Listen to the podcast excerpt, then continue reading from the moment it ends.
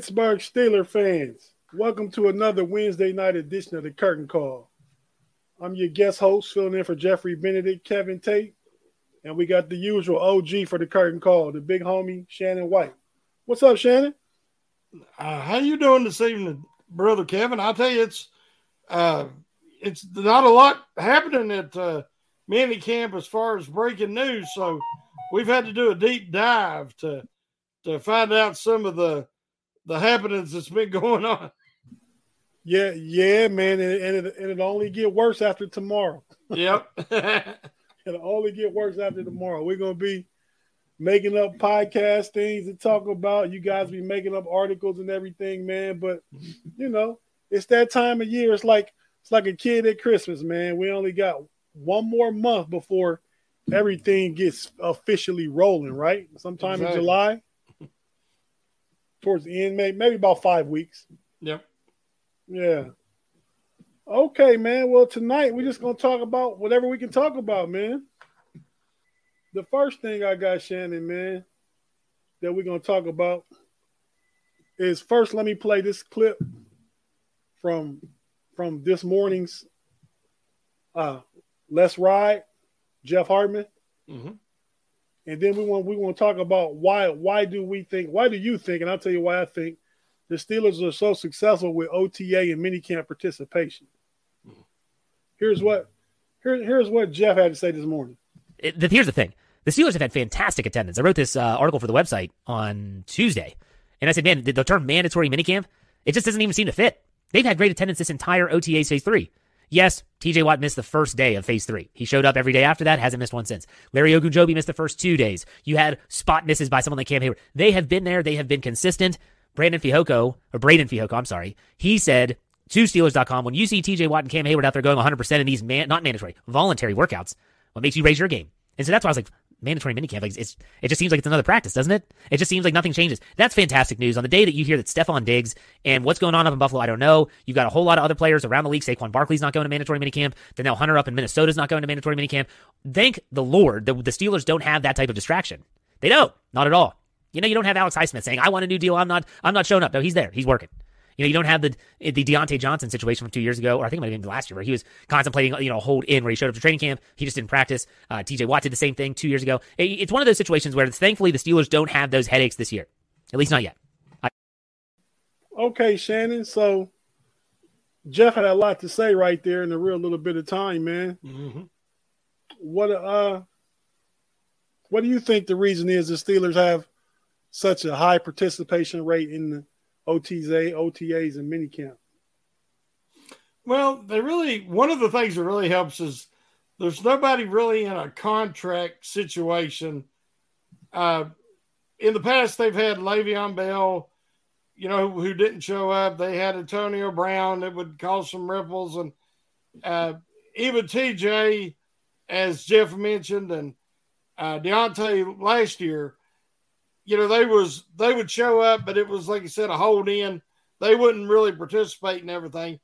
This year, you just got Alex Highsmith, and Alex is the kind of guy that he's going to be out there regardless. Uh, that's one of the reasons why I think he's uh, the perfect Stiller, and the Steelers have so much admiration and respect for him, not just as a player, but as a person. And I think that they know that they've pretty much got this deal worked out, but they're just fine tuning it and and coming to an agreement, hopefully before training camp. So uh, you have a team that hasn't won a playoff game uh, in quite a few seasons, and they're hungry. Uh, they're a proud franchise that have not played up to their own expectations for the last six years, let's say. So I think they're uh, hungry and ready to get out there and compete. And as Jeff mentioned, and one of the players mentioned, when you see TJ and Cam Heyward and these guys going full blast, uh, or you know, giving a, a, a, complete effort, even in OTAs and minicamp, that sets the standards for the rest of your team.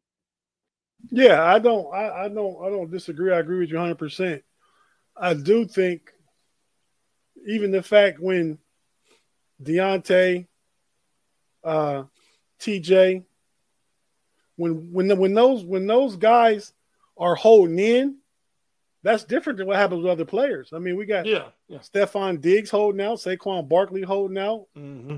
Uh, the guy, the lineman up in Minnesota is holding out. So players hold out, but I think with Steeler players, I think it's it's it's more a cultural thing, the Steeler culture. I think they want to be there because it's like a brotherhood. They want to be there for the brothers. They want to be there for the organization, for Mr. Rooney and and and, and management. Mm-hmm. They want to be there for Coach Tomlin. You know, so I think they try and find a way to still show up. If they have if they don't have something really urgent going on mm-hmm. during during the time of OTA, OTAs, well, mini camp's pretty mandatory, but even OTAs, everybody doesn't show up to mini camp like we just said. So when when they show up, I think it's because it's it's bigger than just whatever the one person's issue is. Yep. You know, like I said, it's a brotherhood. It's a, it's about the organization. It's about Coach Tomlin. It's about all those different facets that make those guys show up. And I love it, man. It, yep. it, it, it, only in the long run is going to make you a better team. Well, I think they also realize that, you know, it all comes down to Kenny Pickett. If Kenny Pickett's the real deal, if you look how the Steelers are constructed right now, their salary cap situation, dead money coming off the books after the end of this year, they are really set up to make some noise in a very tough AFC. And guys, again, I think a lot of it is is as you said, the culture, and a lot of it's pride. They have not been successful like what the Steelers call success for quite a few seasons now. And I think that they're they realize and they're fully committed to getting back there. I mean, just wanted to talk about that since we're talking about minicamp. We want to just address the the great participation rate that the Steelers have. So that's that's that's a good thing. Yep. Um. So Shannon, we're we're we're, we're two days in the minicamp. What are we hearing? What are we thinking? One of the things that I've noticed, and I started noticing it during the towards the end of OTAs, that Pat Freiermuth was not as actively participating, and a lot of days he wouldn't didn't have his helmet on, and he would just go through some drills maybe where he didn't need to have the helmet, but it they come out just a few hours ago that he admitted that he is dealing with some kind of injury. Now he did not disclose what kind of injury, but that he said he should be fine by training camp, and he wanted to be at uh, mini camp, but he, you know, he wanted to get the work in and the camaraderie and uh, and know what he needs to work on away, you know, during the the time between mini camp and training camp. But he's not being able to participate fully. So that's the one thing you want. You don't want to have it during OTAs or mini camp is any kind of injury. And we know that um, Miller has been wide receiver uh, has been dealing with a hamstring injury through OTAs and a couple other nagging injuries. So uh, that was the only one I was really familiar with. So finding out about Freiermuth has been a little bit concerning. Um, but it sounds like he'll be fine for training camp, and that's the main thing. Um, you know, we're hearing some good things coming out. Uh, we talked about it on Monday, and now we're hearing that Hakeem Butler's made some plays. He's flashed. And and he really should. I mean, with his size, speed, and catch radius, during OTAs, he should really be able to make some plays.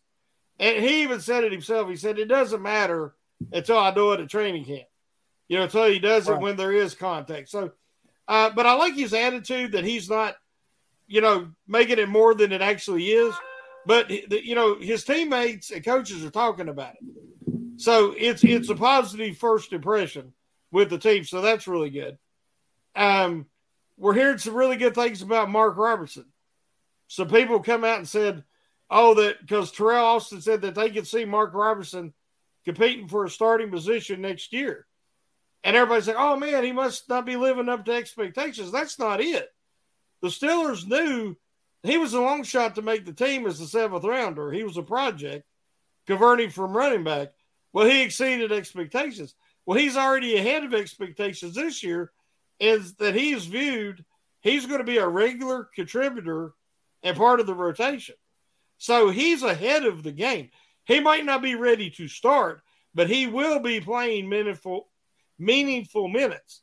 So all Troy Austin was saying is that if he keeps progressing as he is now, he could be in line to be a starter next year. So right. those are a couple of stories that's come out so far that I've found very intriguing. People people forget Mark Robinson up until three years ago was playing running back. Mm-hmm. So you know it, oh, it yeah. only stand, it only stands to reason that there's a learning curve. He has the athleticism, the ability, and obviously the Steelers see something in him. He's a seventh round pick in 2022, and they kept him, and he's he played meaningful minutes at the end of the season. He's he's he's a, going to be a part of the special team. So yeah, mm-hmm. I think mm-hmm. he's he's right on track to where he's supposed to be. Yeah, yeah. Speaking speaking of running backs, one thing I heard is that Jaylen Warren looks really nice. Oh yeah, I've heard I heard the same thing. He he's even more jacked up. Last year, uh, we somebody gave him the nickname Muscle Hamster, which was a, a, a, Tampa Bay Buccaneers running back back in the day. I can't remember Doug his Martin, name, but Doug Martin. Oh yes, and you know Warren does look like a muscled up hamster. He really does, but he's even more jacked up this year and he seems like he's he's even quicker. Maybe it's just he's more confident and he's hitting these drills even faster.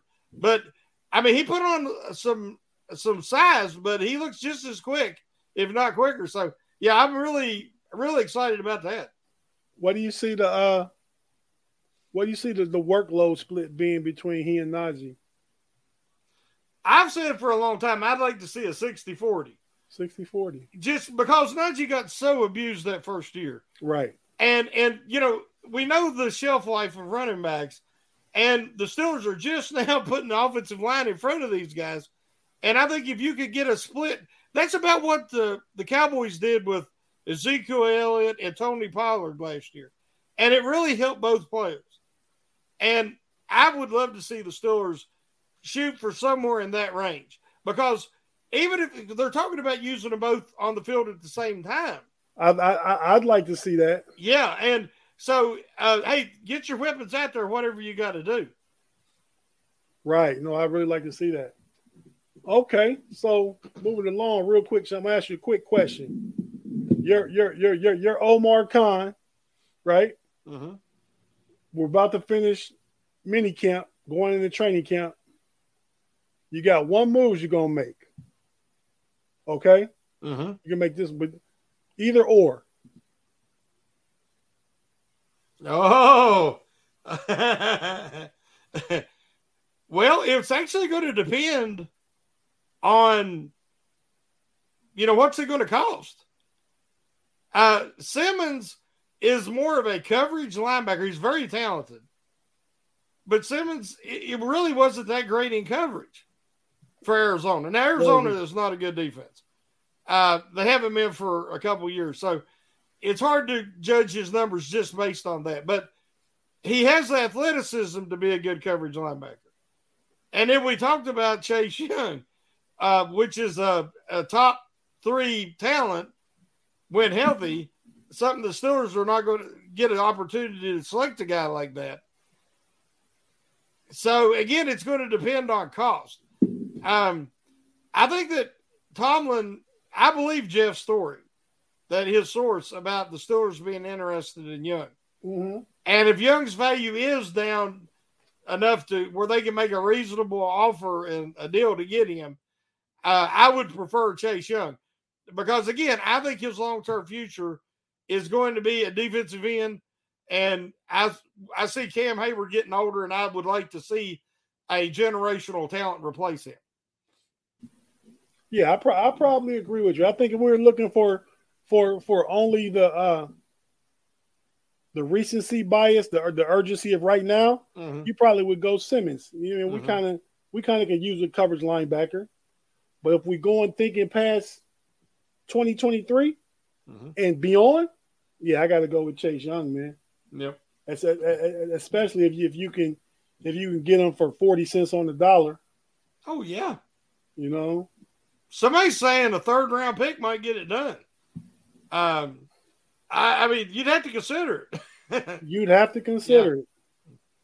You definitely have to consider it. But I, yeah, I think I think we concur. We agree on that one because I would certainly be with the Chase Young side. And I like Isaiah Simmons. Loved Isaiah Simmons coming out of Clemson. Yeah.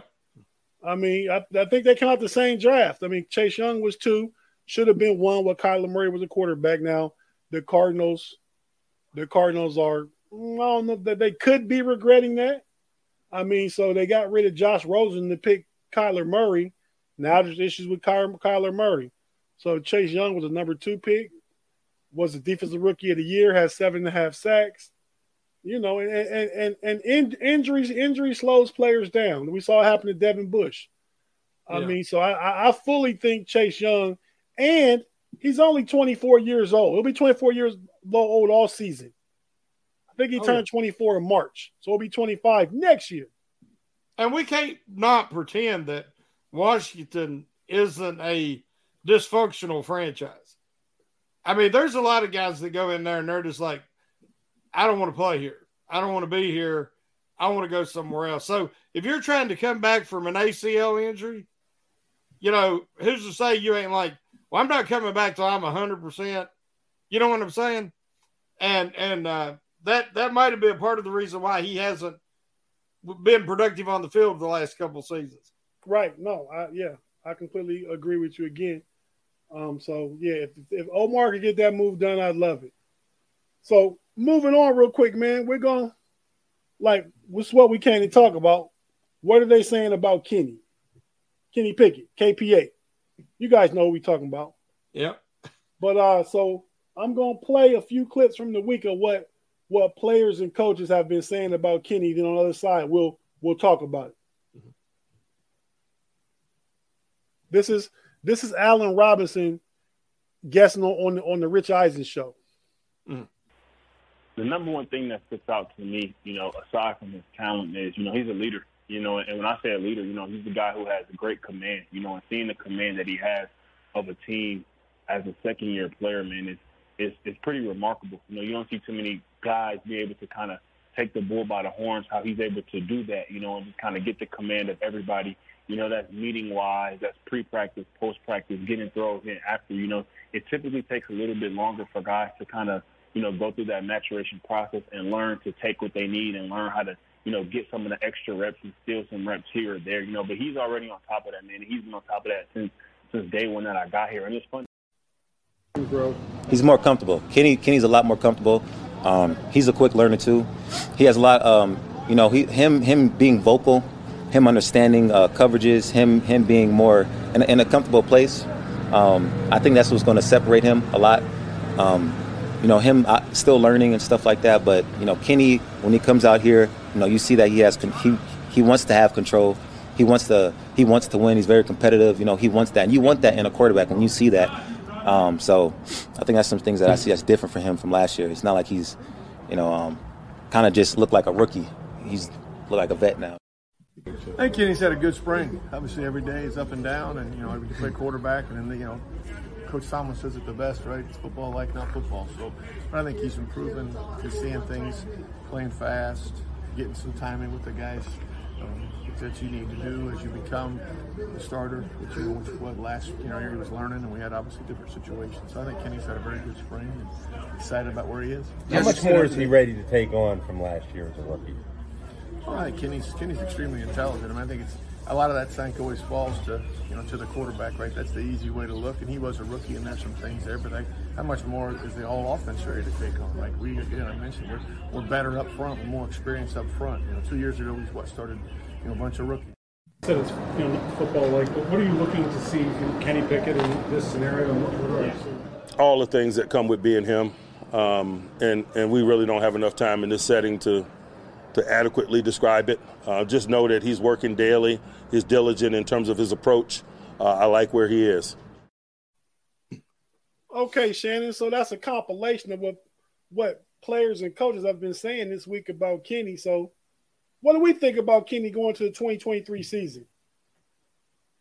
Well, I think we've been hearing the same these same phrases about leadership and control and maturity, all these things we've been talking about since the end of the season, all through the offseason with him and uh, Mitch getting the guys together down in Florida and going, doing, putting in work. And uh, you've got a, a guy who's competing, competed with you to be the starter last year, and now is, is signed on to stay long term, even though he knows that, you know, you look like the future franchise quarterback. He has that kind of respect and, and a special connection with Kenny and said that he wants to help him any way he can. When your backup quarterback uh, says that, that says a lot about your preparation, the respect he's earned from his teammates. They see, you talked about Murray, uh, Kyler Murray earlier with the Cardinals when you see Kenny Pickett, the difference is Kenny Pickett is football focused. His world revolves around football. And now we know that he's getting married in, I think, a couple of weeks. And uh, so, you know, he'll be doing that during the dead period there between mini camp and training camp. And, um, but up to this point, I guarantee you, he's just focusing on football. That again, that's who he is. He's not playing video games and they don't have to put it in his contract. Well, you you know you don't need to play so many hours of video games. You need to be you know learning your playbook. Uh, with Kenny, you don't have to worry about that. So I think Kenny's ahead of schedule. One of the things about him being a little bit older as a second year quarterback is that he is more mature. He realizes that his everything's been accelerated a lot of quarterbacks are in year four at his age, and he's going into year two. So he he's wanting he's committed to taking control of this position. He's committed to being uh, building a winner now. And when you see that out of a young man, uh, it just earns respect. You can't make anybody respect you. He earns respect from all his teammates. And they're all saying the same thing. And a lot of these guys have played with multiple quarterbacks, like Allen Robinson. So when Allen Robinson comes out and says, you know, this guy has real leadership ability and he throws a good ball and he's accurate, uh, all these things that we're hearing this week, we've been hearing all off season. So that that really is exciting in the fact that he isn't just showing up and having a really good OTA session and now mini camp this is who he is. We seen some of this last year. I thought he was the best quarterback in camp last year, but he they never give him a chance. He was working with the number threes. Well, this year he's getting to work with the number ones. He's the starter, and we're seeing what he can do. Okay, yeah, no, you said it all. I really don't have a, a take on that much that can add much more than what you said. I do have a couple comments in the live chat uh, West Hit West Hitchcock talking. If Chase Young comes here, he's not getting paid 17 million a year, and he isn't better than Alex Highsmith. I think that's up for debate. I mean, Shannon and I said on the hangover the, on the hangover the other day on Monday, Alex Highsmith plays his best when TJ Watt is on the field. I mean, they both guys came out in the same draft. Highsmith was a third round pick. Chase Young was first, second overall. So I, I won't say that Highsmith is better than Chase Young. Highsmith, because of because of uh, avoiding injuries in his first three years, has definitely had better production. So I will agree agree with that. Mm-hmm. Um, I actually think that you know we something we're not really talking about, but I'd like to see what Chase Young could do playing with TJ Watt. Yeah, yeah, and yeah. playing yeah, with yeah. Alex Highsmith. I mean, because TJ Watt elevates the play around him. Uh, we know this. And I, I, think that a guy like Chase Young, they had a really good defensive line in Washington.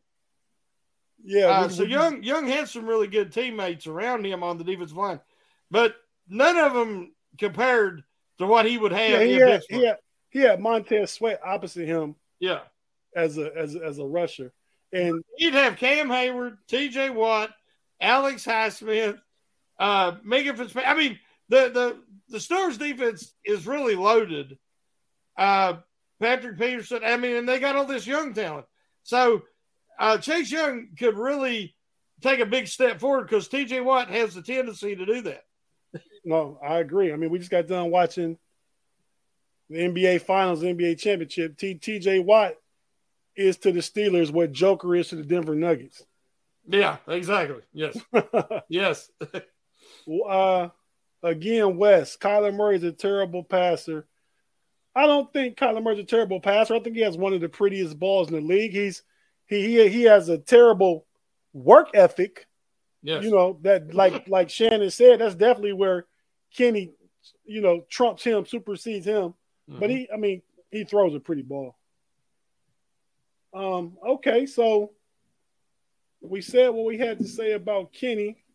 I'm thinking Shannon right now is a good is a good breaking point real quick. Mm-hmm. So if you're watching on YouTube, stay with us. We're not going anywhere. We're just going to take a pause to pay some bills. You listen to audio. Let's listen to these couple ads, and we'll be right back. And we're back on the Wednesday night curtain call. I'm your guest host, Kevin Tate, sitting in for Geoffery Benedict with the OG homie Shannon White, the, the regular here. So, you know, we've been talking about mini camp. We've been talking about what everybody's saying about Kenny Pickett. We talked a little bit a little bit about why the Steelers training camp and mini camp, a mini camp and and OTA, OTA participation is so high. Now we're going to uh, get into a couple different things. Got a couple more clips of what of what Najee, just short clips, what Najee had to say about the offense and what Kenny Pickett had to say yesterday and today. Let's check it out real quick. And Shannon and I will come out and talk about it on the other side. Have you seen much changes within this offense from last year to this year and what they're asking you guys to do? Um, I don't want to go into details, but yeah, I just feel like it's kind of like a natural transition. I don't try to force anything. I just want to step up when I feel like I need to step up. And uh, we have a lot of great veteran guys in the O line and, and, young guys in the offense that are that are all pushing in the same direction. So I think it's, a, it's definitely a group effort, but I'll step up wherever I feel I need to. So Shannon, those were two short clips. Najee said he's noticed some changes. Mm-hmm. So if you were, if we were just speculating from what we've heard coming out of camp, from from some of the interviews we've seen, if we're just putting putting together a big puzzle about the Steelers offense, what are we thinking some of those differences will be this year? Well, it's funny they were talking to they was interviewing Matt Canada, and he said, "Well, it's not like I'm out here really, you know, putting together the offense." And uh, well, and that kind of is confusing because he's the offensive coordinator, right? So if anybody's designing the offense, it's him. I, I think what he meant, he says that he don't think there'll be a lot of changes this year. But all the players are saying that there is, that it looks different.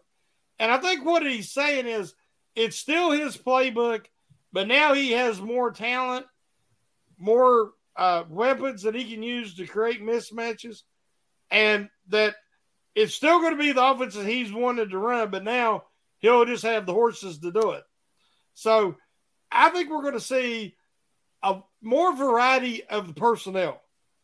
I think we can see three tight ends on the field at the same time, along with Cam Heyward.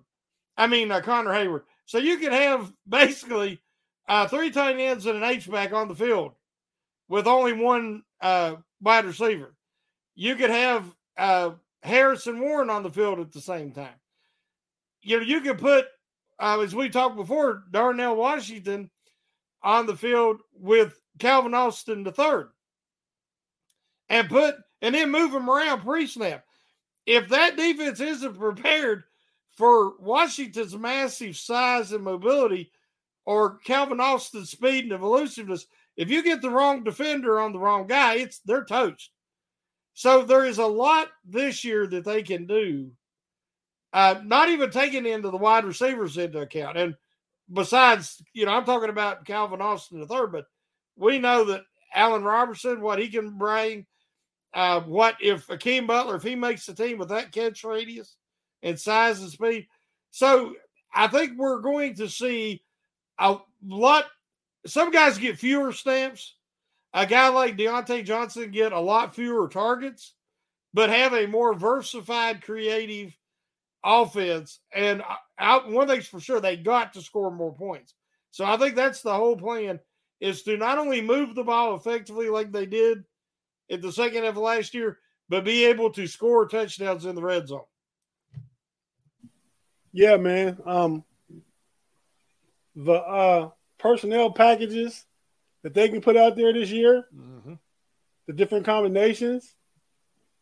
Like, I mean, it's I couldn't even name them all. You know what I mean? Yep. There's there's there's so many that I, that I would like to see, Mhm. and that we probably will see. I mean, the uh the red zone red zone stuff. Mm-hmm. If you can have Freiermuth for Washington, and have Pickens and and and and uh, Butler Mm-hmm. with Najee or Warren in the backfield. I mean, you know, you can put, you can go big. You can have, you can have Washington and Freiermuth both in line. You can have uh, Connor Heyward in the slot. Yep. I mean, you you could you can have both Najee and and Warren in the backfield. There's so much you can do. Mm-hmm. So I always thought Canada was real creative when he was in college, especially that one year at Pitt that they upset Mhm. Clemson, I think 2016. I mean, I watched that game. I just thought like James Conner was there. I think Nathan Peterman was the quarterback. Yeah. And those guys were just and I think Clemson was ranked number one. And Yeah. Canada, Canada was just throwing so much stuff out there to keep that Clemson defense off balance. Mhm. If we if we could get anything similar to that, Yep. that would be great. That's that's what I'm, that's what I'm hoping for. I gave Canada a pass his first year because you know Ben, ben was kind of old, so Mhm. they, he had to he couldn't really run his offense. They had to run shotgun because Ben couldn't move that much, and Ben liked shotgun, like turns back to the defense. Then last year we got Mitch and Kenny. Really don't know at the beginning of the season. We know Mitch is the quarterback, but then after four games, like nah, Mitch not quarterback. So we throw a rookie in there, and so you know after the bye they played a lot better. So the off season and training camp to the regular season is one big long bye. Yeah. So they should be able to be much crisper, much better, much efficient. That's what I'm. Yeah, one of the things that um, we say with Kenny Pickett, where you didn't get time working with the starters last year, you know, it showed up in his performance, and he he really never developed chemistry and timing with Diontae Johnson. Johnson got so many targets just because he could get open so quickly. But the difference now is they've strengthened this offensive line by bringing in Seumalo. You got Daniels in his second year in the system. Cole. One thing that no quarterback, especially a young quarterback, likes is congestion around his feet. He wants to be able to step up into a clean pocket. They're talking already that this year they're working with Kenny Pickett on not, you know, abandoning the pocket so quickly. But why why he was doing that last year is because so many times Dotson would just blow his block and allow instant pressure right up the middle. And it would force Kenny out to one side or the other. Well, that's not going to be an issue anymore with Seumalo around. So I think that you're going to see a more confident Kenny Pickett because a comfortable quarterback is a confident quarterback. And he's going to feel comfortable in the pocket. And he and you can help on the outside. If you're going up against a great pass rusher and the Steelers are going to be facing quite a few of them, you can chip block with that running back before he goes out into his route. And you can help give help there, but it's hard to give help if a guy's getting instantly beat on the interior in pass protection, like Kevin Dotson did quite often last year. And when Dan Moore struggled, it was usually because somebody gave him a half step and then beat him to the inside. You know, got him off balance and then beat him inside. So Pickett's seen a lot of pressure coming in his face up the middle. I think that will be different this year. And that will allow Pickett to be more confident, stand in there and see those plays last year. He missed some opportunities because he was running for his life. So I think this year we'll see Kenny more confident, uh, more composed, and and hit on a lot of those potential splash plays. Yeah, man. Um, couple of things about the O line. You brought it up. Dotson last year. I mean, I think the majority of the time he was he was beat like you said off quick moves to the inside. But there were a few times last year that you may as well put syrup on Dotson because he was getting pancaked. yeah. Um, so I don't think I don't think we have the same issue with Seumalo in there. So I definitely think that's an upgrade. Mm-hmm. Uh, my other question is, since we last were on together on Monday on the Hangover, um, I've been hearing something. We talked about it, but since, this is since Monday to today. Been hearing some things, man. I mean, how viable is a, is a true competition between Dan Moore and Chuks? I hear, I hear it's going to be one. Yeah, I, I, think it's very viable because you know it's really going to depend on Broderick Jones. If Broderick Jones, if they believe he's really ready and capable of starting the season at left tackle, uh, and they see that pretty early in camp in preseason, I think you'll see, uh, you know, them kind of alternate at right tackle more and Okorafor uh, in the preseason to give them, you know, both a good bit of reps and experience in case somebody goes down, but also to see is more, you know, how capable is he as a candidate to replace Okorafor. Um, I was really intrigued by something that they uh, Pat Meyer said today, and that they have four or five center backup center possibilities, and so I think you know we're all thinking Kendrick Green. Kendrick Green. It would be one, but then Well, you, you know got- you you're got- looking you got- at he got- mentioned uh, Nate Herbig, which Herbig- I would be Herb- my favorite because he's going to kind of be the swing interior guy. Right. If he can also be that backup center capable, that would be great. Uh, he mentioned guys like James Daniels, but you don't want to move James You don't, yeah, you don't because he's you know he's could be a Pro Bowl guard this year because he almost was last year. But then he mentioned um, you got Spencer McCollum, uh, was who wasn't at camp today for whatever reason. But he Oh, also mentioned Spencer Anderson. Spencer Anderson, yeah. And we also got to remember even Seumalo played some center. But that's like asking Minkah Fitzpatrick to play strong safety. You know, Right. Minkah Fitzpatrick is an all pro free safety. You don't want him wasting his talents at strong safety. Same thing with Seumalo. But what he was basically saying is that they feel like they've got the backup center already and they've got multiple candidates who could do that. And and I agree with him. I think that, you know, it's not a for sure thing that Kendrick Green makes the roster. So he really needs to be focused and really balls out here at, at training camp in the preseason to show that he is fully committed to learn the center position. Yeah, just like all offensive linemen, I don't think you learn anything in in in OTAs and minicamp about No. offensive linemen. I mean, Kendrick Green has to be ready to come out to training camp with his pads on Yep. and and, and, just just be willing to go after it, man. Mm-hmm. You know, that's what he has to do.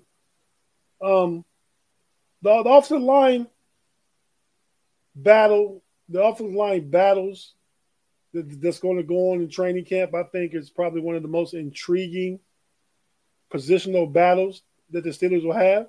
Mm-hmm. And there's one more, and we're going to talk about this this one real quick. And the other positional battle I think is going to be intriguing, Shannon, going into camp. Let's talk. Let's talk about the avatars, man. What do you think about these guys?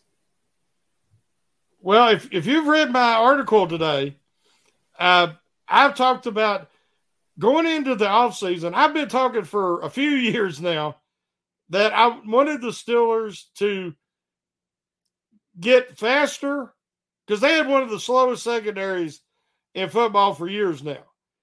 And last year, there was a lot of things they wanted to do uh, that they were hindered by their lack of speed because they couldn't match up in press or man coverage, you know, for very long. If they did, they were going to get exposed. And we've seen that against, say, the Buffalo Bills, Philadelphia Eagles. If that pass rush didn't get home, they got toasted. And so now they go out and they get guys who not only have decent speed, but have exceptional length. And if you'd have told me the Steelers would get one guy like Joey Porter Jr. in this draft that could be their future cornerback one, I'd have been ecstatic. But they lucked in they had the good fortune of Corey Trice falling all the way to the seventh round. If you asked me before the draft who was the closest comparison to Joey Porter Jr. in the whole draft class at cornerback, it was Corey Trice. And the Steelers got both of them. I had talked in one of the mock drafts about the Steelers getting Porter in the first round and getting Trice in the fourth round. And I thought that would have been great value. They got Porter in the second and Trice in the seventh. So, you know, it's funny. They asked Trice what he thought about being called an avatar corner, and he didn't know what that was. So he obviously hadn't seen the movie. But I was wondering were they just thinking they're going to press more this year? But when they talked to Teryl Austin and uh, Grady Brown, they said that they were really thinking about the deep passing game from, a, say, against the Bengals or the Bills or one of these top AFC teams. That guys with length like that can really they get longer when they get down the field in them jump ball situations, them deep balls, and so they realize they've had a problem for the last few seasons in that regard, and so they brought in these two these two young men who are extremely talented. Uh, and in, in Corey Trice, in his case, extremely underrated in my opinion. No, I, I agree. Hey, Pete Carroll and the Seattle Seahawks did the same thing last year. Mm-hmm. They got Tariq Wooten, a big six three rangy corner. Um, he was he was really. I, I, I don't know if he had any awards or accolades, but he was really good. He came yep. in and started. And they in the fourth round they picked up Kobe Bryant, uh, not the basketball player, obviously. Mm-hmm. Uh, Coby Bryant from the University of Cincinnati, a 6'1", 195 pound corner. He turned out to be a, a, a stolen gem. He, he's really good. So I think Seattle has their two young quarterback cornerbacks of the future. Yep. Um, yeah, he was really good at Cincinnati. Coby Bryant, he played opposite the Sauce. Yeah. So yeah, so he he he got he got a lot through his way and he held up. Mm-hmm. You know, those Cincinnati teams, those couple years were really good teams. Oh yeah. And it had a lot to do with the with with the secondary and those two guys. And Tariq Wooten was I think six three, ran like a four three forty, just a freak. I think it went to like uh, Texas, San Antonio, one of those small schools. Mm-hmm. But you know, Pete Carroll likes that size, going back to Richard Sherman and Mm-hmm. and and and uh, Browner and and Kam Chancellor and all Mhm. those guys.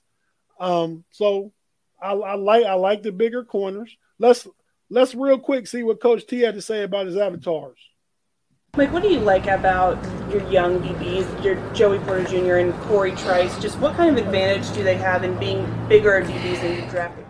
I think that story is going to be told with how they play.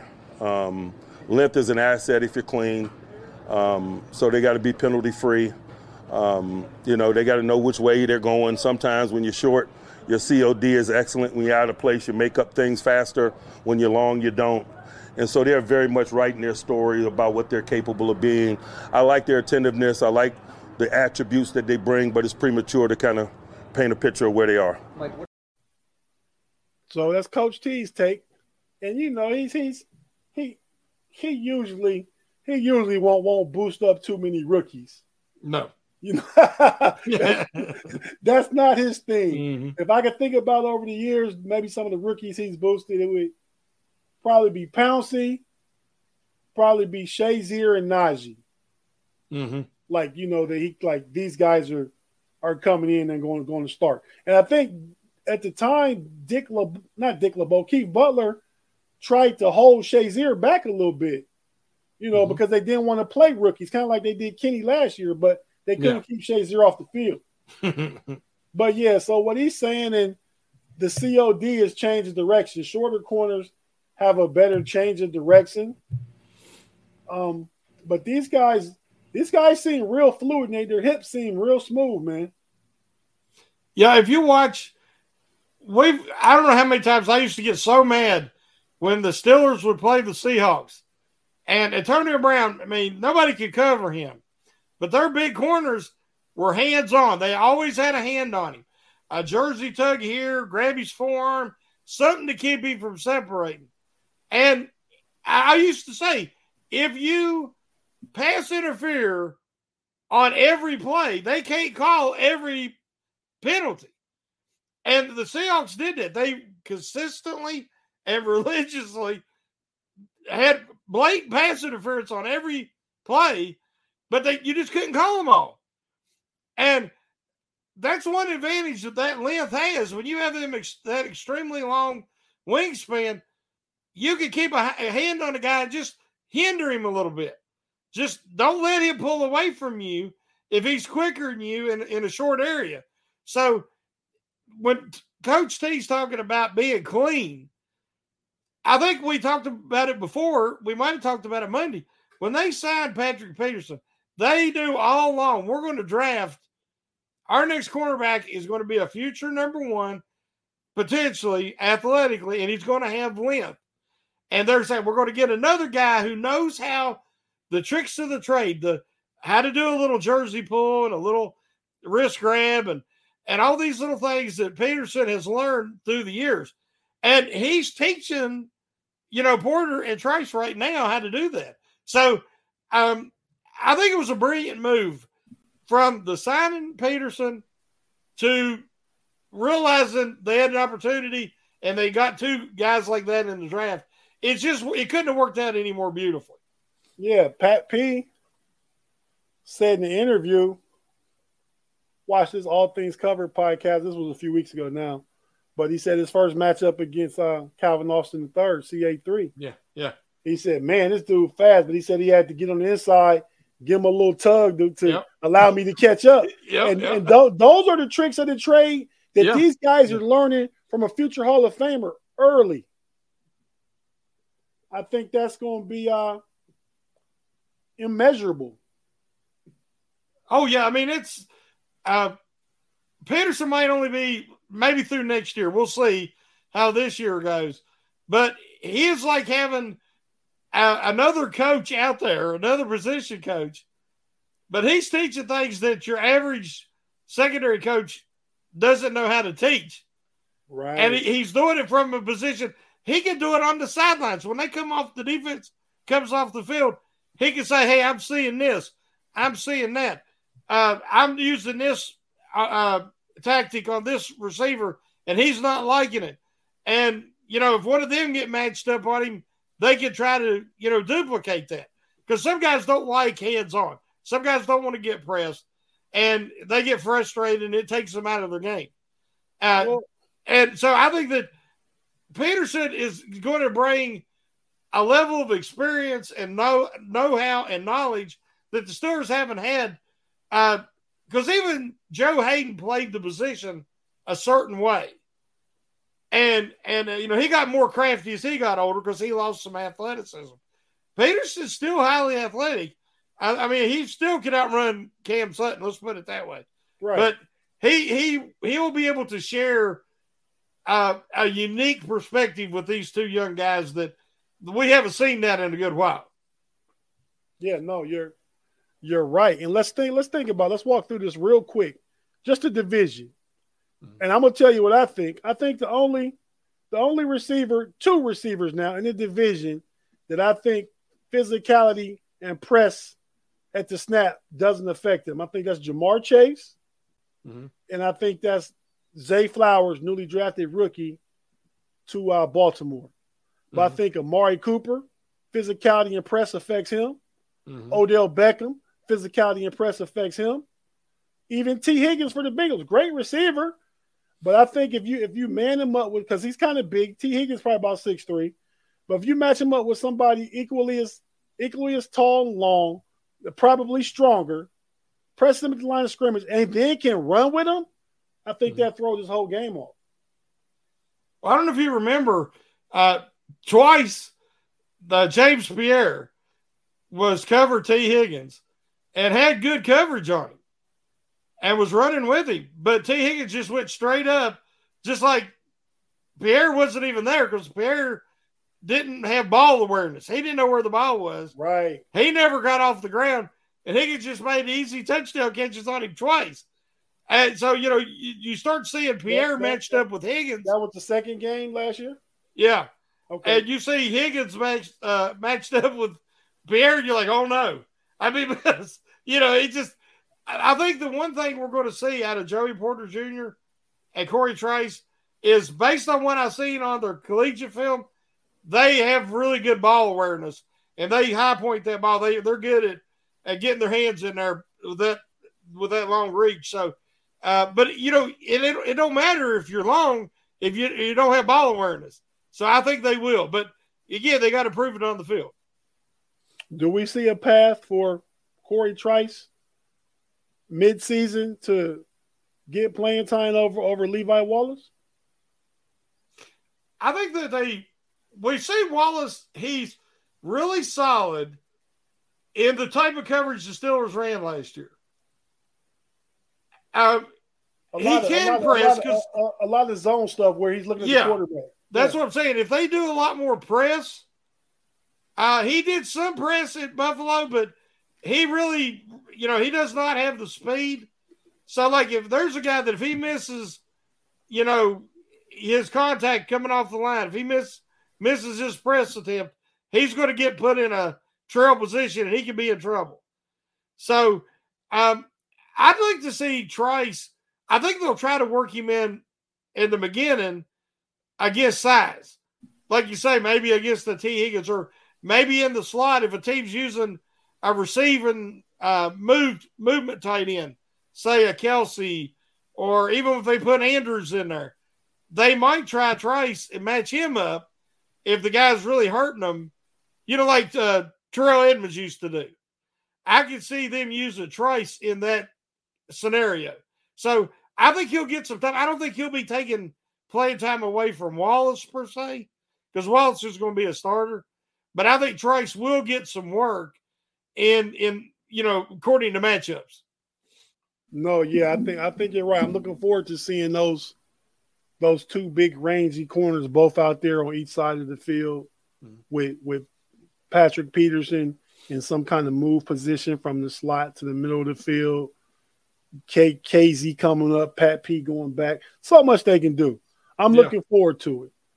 But Shannon, we're about to get ready to get out of here, man. Before we do, I'd like to give up pay our respects from obviously you've heard it already in the Steel Curtain Network. This is from Shannon and I on the curtain call. And that's the Pittsburgh media sports legend, Stan. He was a giant in the Pittsburgh sports industry, Western PA Sports Hall of Fame, Pirates Media Wall Hall of Fame. Been doing Pittsburgh sports media since 1970, man. He passed away, I believe, on the 13th, maybe it was the 12th, the other day. Um, and just wanted to pay our respects to him. Um, if we just can have a moment of silence. Thanks, everybody. So, Shannon, man, it's been a great show. Loved hanging out with you, man. It was this this two times this week, man. Mm-hmm. So, uh, before we get ready to get out of here, man, you got anything coming up? Any new articles? Anything you want to plug? Anything you want to say? Shannon is, is going to be a guest on the Homies podcast this uh Friday. Man, t- today's today's Wednesday. Yeah, Yeah. Friday. Um, and we're gonna have John Sushin from from the the Fanatical Elves podcast, the Cleveland Browns podcast on FFSN, along with myself, B Dirk, Big G, and Pay. We're gonna talk about. We're kind of gonna set it up to where two of us ask each, each one of them questions. We're talking about a, a rivalry revived. We're talking about the Browns and Steelers actually meaning something again. After, I mean, the Browns have had they had a good year. What was that 20, 2019? 2020. 2020? Yeah, okay. They had a good year then, but you know, their good years are so uh few and far between. But I think the entire division is going to be good this year. And so we're going to talk about it, you know, mostly initially from a Steelers Browns perspective, but we can't help but bleed in all the rivals within the division. That's what we're going to talk about. And that's Friday on the homies. But Shannon, I just wanted to plug that. But what, what's up? What's up with you, man? Well, I always look forward to uh, debating the Browns fans. So that this will be a lot of fun. I'm looking forward to it. And uh, I wanted to just mention about uh, Stan Savran. Uh, I used to call in. Uh, you know, I live here in West Virginia, but I call in to Sports Beat and talk to Stan and Guy, and of course, love the show. That always had to say that first, and just it was such a thrill just to get to ask the guys questions. Because podcast I was it wasn't as common back then, so people could come on now and talk to us and ask us questions, and but back then, you know, we didn't get to do that. But you know, you could call in and talk to them, and I just I just thought the world of both of them guys, and um, uh, Stan just sounds like a, a, a just an outstanding gentleman and he, and he will be missed. And uh, um, you know, I had a much respect for, for him and his knowledge of not just the Steelers but all Pittsburgh sports.